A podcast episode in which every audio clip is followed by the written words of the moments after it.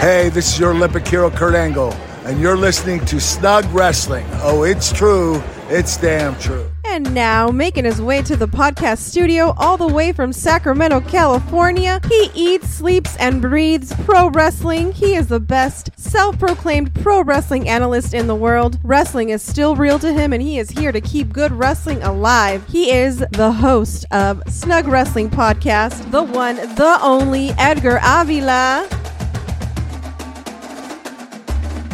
We got new tag team champions again. We had a great match for the Intercontinental Championship, and we got some SmackDown invaders on this episode of Monday Night Raw that went down in OKC, Oklahoma City. What's going on, everyone? Welcome to Snug Wrestling, the only podcast where wrestling is still real with me, your host. My name is Edgar, the world's greatest pro wrestling analyst in the world. Hope everyone is doing good today. We got a lot of stuff to go over that went down on this episode of Monday Night Raw, so let's get into it.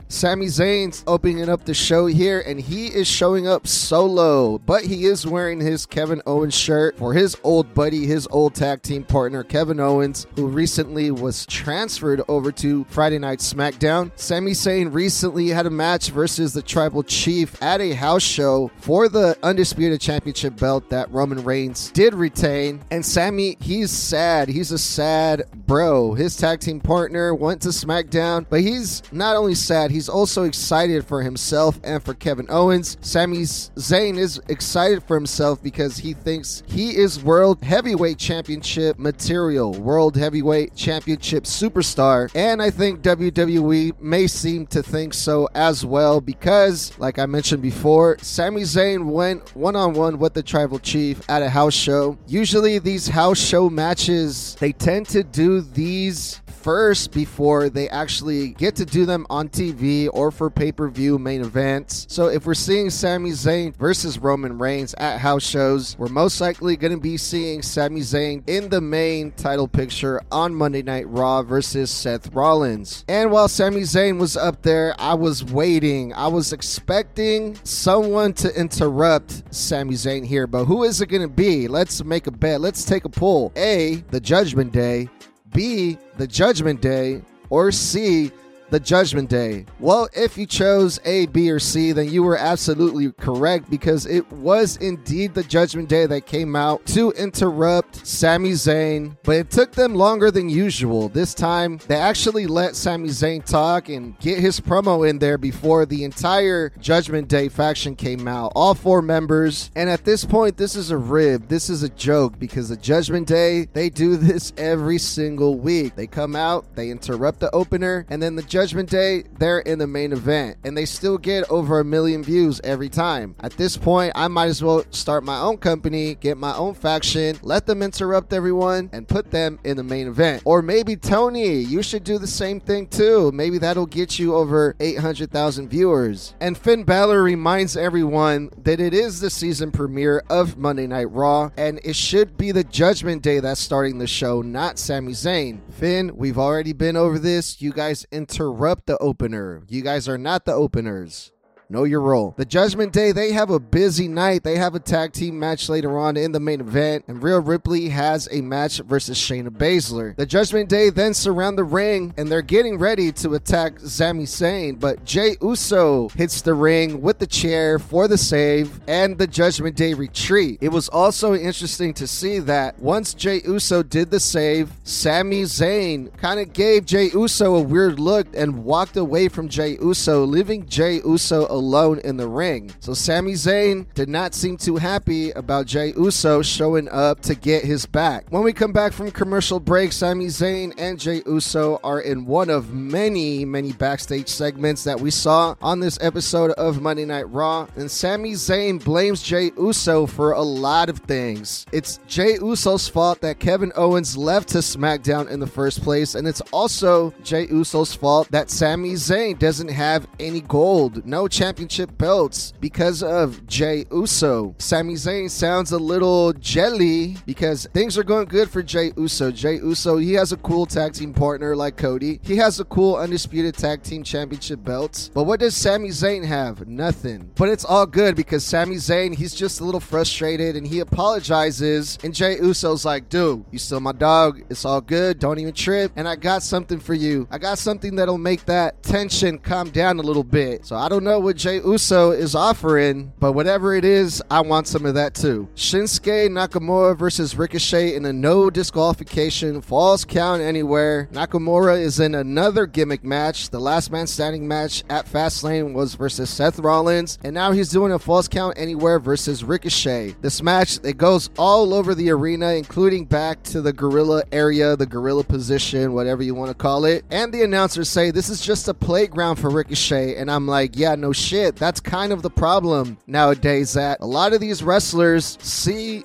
the ring as their own personal playground. Ricochet did this huge jump off the balcony. Shinsuke Nakamura grabs the tables, and this this the Endeavor merger in full effect because it seems like we have been seeing a lot more of these gimmick matches as of late, more than usual. I'm not used to seeing them this often. Not that long ago, there was a Viking Raiders match on Monday Night Raw. We had a bar brawl on NXT. Now we have this falls count anywhere. I'm afraid that Endeavor is going to be feeding into these gimmick matches more, and this is their way of giving people what they want. But let me be the first to say, we don't want to see that shit all the time. Every now and then, yeah, maybe cool if it makes sense, but not all the freaking time. Nakamura hit another GTS on Ricochet, but this time, Ricochet did not really sell it because he kicked out at two. So CM Punk's finisher is already dead, and CM Punk is not even in the company yet. Nakamura wins after Ricochet goes through a table and hits his running knee on Ricochet. So thank you for coming, Ricochet. Gunther, he has a super duper good video package because Gunther is going to be going up against Bronson Reed for the Intercontinental Championship. But first, we get Piper Niven versus Natalya. Natalya is shaking hands and kissing babies again. A few months ago, it did seem like Natalya was going to turn heel because she was telling people that she was tired of being overlooked and not being taken seriously. But that never happened because Natalya is most definitely a babyface again. Piper Niven ended up getting the W, and Natalya is back to losing once again. There is an afterbirth, and Tegan Nox comes out to save Natalya, and this definitely makes sense. Natalya has been very nice and, and very supportive to Tegan Nox recently, and it looks like we're going to be forming a new tag team with Natalya and Tegan Knox to face Piper Niven and Chelsea Green. The Judgment Day, they're backstage, and Damian Priest, he's hot. Damian Priest, he needs some of what uh, Jey Uso is giving out because Damian Priest, he's just mad at everyone. It seems like every week he just wants to rip people's heads off, and this time he wants to take out Drew McIntyre. Rhea Ripley wants Priest to focus on the tag team match because it is for the titles, and Rhea doesn't want Priest worrying about Drew McIntyre. Damian Priest seems a little paranoid about Rhea because Damian Priest asks Rhea, Where have you been? And Rhea says, I was making a phone call. And Damian Priest says, A phone call? You've been having a lot of those lately. So Damian Priest looks like he's having a bit of trust issues with his faction leader, Rhea Ripley. Up next, Seth Rollins. He comes out and he does a promo, in ring promo, so we get more talking here on this show. Seth Rollins is still upset that Drew McIntyre just watched along when Priest jumped Seth Rollins from behind last week, and Drew did absolutely nothing about it. Drew McIntyre, I'm pretty sure, explained all of this to you already last week. I guess some people just can't accept answers if it walked up to them and smacked them in the face. And Drew says again, Listen, man, listen, pal, I ain't your babysitter. And Seth says, I can handle my own business by myself. And I'm like, Seth, then why are you crying about it? Seth shows the clip of Rhea Ripley and Drew McIntyre talking behind the backstage segment. And what I mean by that is we've all seen these happen over time in the WWE where someone is doing an interview or someone is doing a backstage segment and you can see people in the background talking. We would see MVP talking with Bobby Lashley and the Hurt Business. And this time we saw Rhea Ripley and Drew McIntyre. So Seth Rollins thinks that Drew McIntyre and the Judgment Day are plotting against Seth Rollins. Drew McIntyre and Rhea Ripley were looking mighty suspicious, talking really closely in that video, but I can't take Seth Rollins seriously with that Jeff Jarrett 1980s blouse he's wearing. Seth looks like a complete, complete clown, and Drew reminds everyone that he was a pandemic champion. This promo just took forever. They talked for so freaking long, and I was just waiting for them to get to the point and get it over with. We also got to see a video clip from Logan Paul in his post match from the boxing match that Logan Paul had this past weekend. Logan Paul did defeat his opponent that I can't even remember his name and I don't feel like looking it up. But Logan Paul, he called out Rey Mysterio during his post interview match and put WWE on the map with Ariel Helwani. Rey Mysterio was also interviewed and is up for the challenge, and he is willing to face Logan Paul and put that United States Championship on line. Now, with this Endeavor deal being in full effect, I would not be surprised if we saw more of this cross promotion going on with the WWE and the UFC and these boxing events, these celebrity boxing matches that go down in ESPN and DAZN. And I thought it was really cool how Logan Paul mentioned WWE on this platform and really put wrestling or the WWE over as a real legitimate sport. So I hope we see more of that in the future. We also had Ludwig Kaiser versus Johnny Gargano. Johnny Gargano just made his big return after being gone for months and months and months. This was Johnny Gargano's first TV match back since May 15th, and I was thinking there is no way that Johnny Gargano is going to lose his first official match back after about five months, is he? I highly doubt that Ludwig Kaiser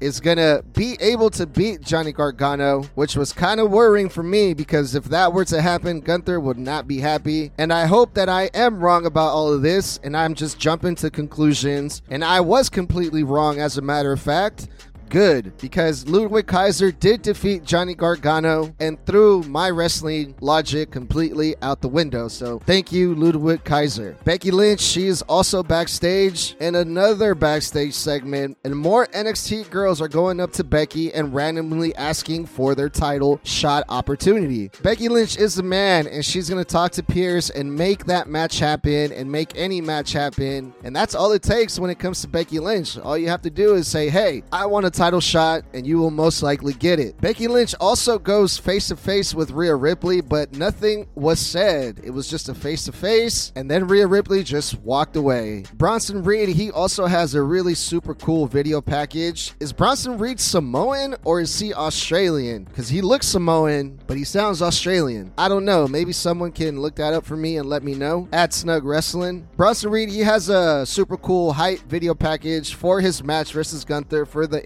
Intercontinental Championship that's going to be taking place later on on this show. And we get another backstage segment. A lot of backstage segments on this episode and a lot of interviews, it seems like. Well, they usually always do, but this one, for some reason, seemed a lot more than usual. Drew McIntyre and Sami Zayn. Drew McIntyre is giving Sami Zayn all of his flowers, saying how great it's been that Sami Zayn has put himself in that main event status, getting himself over with the crowd. But there is a but in there. There's always going to be a but in there because Drew McIntyre is slowly transitioning to a heel, it seems like. You forgave Jey Uso. Drew McIntyre is still obsessed with the bloodline and does not forget about all of the shit that the bloodline have been doing to people. And Sami Zayn also tells Drew McIntyre to forget about the bloodline. Let it go, bro. Put it behind you. The past is the past. And Sami was not liking what Drew was telling him, so Sami challenged Drew McIntyre for a match next week on Monday Night Raw. So next week we will be getting Sami Zayn versus Drew McIntyre. Rhea Ripley, she's coming out, and finally we're about to get a wrestling match because she is scheduled to face Shayna Baszler here on this episode, but not before there is more talking by Rhea Ripley. Rhea Ripley says that she owns the women's division and will always be on top. I guess that's her catchphrase now because she's been saying that a lot more lately Ripley. And finally, we get a wrestling match, and it's Rhea Ripley versus Shayna Baszler. Shayna is a trained shoot fighter and a total badass. And even if you are Rhea Ripley, Shayna Baszler is going to give you a run for your money. It's really good to see Shayna Baszler in this position. A few weeks ago, she was tagging with Zoey Starks. And where the hell has Zoey Starks been? This match was going really good, but then Nia and Raquel come out and they start fighting ringside. And what do you know? There's Zoey Starks. And all five of these women get into it again. They've been at each other's throats for weeks and weeks. And what are we doing here? Survivor Series? Are we going to get a six ladies tag match? Or is this going to be a multi woman championship match? Usually the women titles, they do get defended in three ways and multi person matches because there's so many women in this roster, in this main event roster. Becky Lynch has another backstage segment. This is like the third one for Becky Lynch. She's back there with Adam Pearce, but gets confronted again